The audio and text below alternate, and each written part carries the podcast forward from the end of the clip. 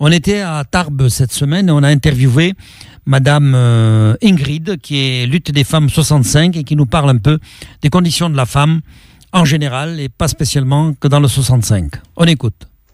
Euh, bonjour Ingrid, euh, j'ai assisté à une conférence là sur lutte des femmes en 65. Dites-nous, expliquez-nous un peu la, la situation un peu que vivent les femmes.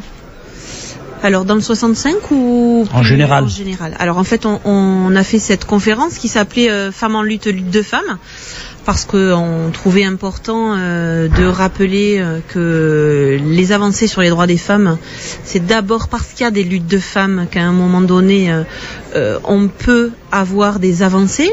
Euh, Laurence euh, tout à l'heure l'a bien rappelé. Hein, sur l'IVG, c'est exactement ce qui s'est passé. Sur la loi sur les violences en 2010 en France, c'est aussi ce qui s'est passé. Le remboursement à l'IVG, etc., etc. C'est-à-dire qu'il n'y a pas d'avancée de droits des femmes sans lutte des femmes.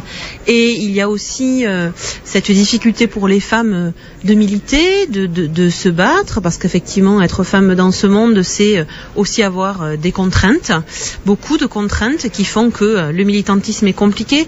Donc on voulait aussi expliquer que dans les luttes des femmes, euh, les luttes des femmes dans euh, les milieux mixtes, dans les syndicats, dans les partis politiques, elles ont aussi à se battre effectivement contre euh, ce patriarcat qui infuse partout en fait, et notamment dans les structures militantes. Elles ont aussi à se battre en tant que femmes militantes à l'intérieur du militantisme. Voilà pourquoi on avait envie un petit peu de faire cette conférence, notamment pour expliquer qu'en fait elles sont sur tous les fronts, elles sont attaquées sur tous les fronts et elles doivent être sur tous les fronts en même temps. Vous avez dit que les femmes ont toujours parlé, mais on ne les a jamais écoutées. Oui. Et avec MeToo, Oui. aujourd'hui, ça a libéré. Mais moi, je vois autour de moi, quand je vais interviewer des femmes travailleuses, comme on leur mot, c'est quand même c'est un petit mouvement bourgeois. Qu'est-ce que vous en pensez? Ah, alors, je pense qu'effectivement, ce qui s'est passé sur MeToo avec l'affaire Weinstein au tout départ, euh, effectivement, ce sont des, des actrices qui ont lancé ce mouvement. Et qu'effectivement, ce sont des femmes de l'issue de la bourgeoisie. Parce qu'effectivement, quand même, entre femmes, on n'est pas tout égal. Quand on fait partie de la bourgeoisie, on est plus écouté que quand on fait partie euh, de, du, du prolétariat, puisqu'on va utiliser ces termes-là. Oui, oui, Donc effectivement, euh, non, non, non, j'ai pas de honte, loin de là. Euh, et, et du coup, effectivement, je suis pas sûre que ce mouvement en soi soit bourgeois. En tous les cas, celles qui ont non pas permis l'émergence, mais qui, euh, au final, ont réussi à se servir de leur position sociale pour faire euh, en sorte que cette parole soit écoutée, sont effectivement des femmes bourgeoises. Mais en même temps, ce mouvement-là, il a du mal à s'étendre, aussi parce que il y a aussi des différences de classe entre les femmes. On pourra dire hein, que euh, quand il y a une femme qui est à la direction de quelque chose, ben, ça prouve qu'à un moment donné, il y a du progrès. Prenons Laurence Parisot, par exemple. C'est une femme à la c'était une femme à la tête du MEDEF. Elle n'était pas féministe pour autant. Elle n'a pas pour autant obligé les entreprises à payer les femmes comme les hommes. Donc, c'est pour ça que dans Lutte de femmes et femmes en lutte, la question de l'intersectionnalité des luttes contre le capitalisme, contre le racisme et contre le sexisme, elle est éminemment importante parce que effectivement, entre les femmes, il y a de toute façon euh, des différences de classe sociale. Vous avez dit euh, MeToo a libéré quand même, c'est vrai. Je vois, ça permet maintenant d'aller se positionner. Mais vous avez aussi rajouté dans votre conférence que euh, il faut quand même être dans la lutte.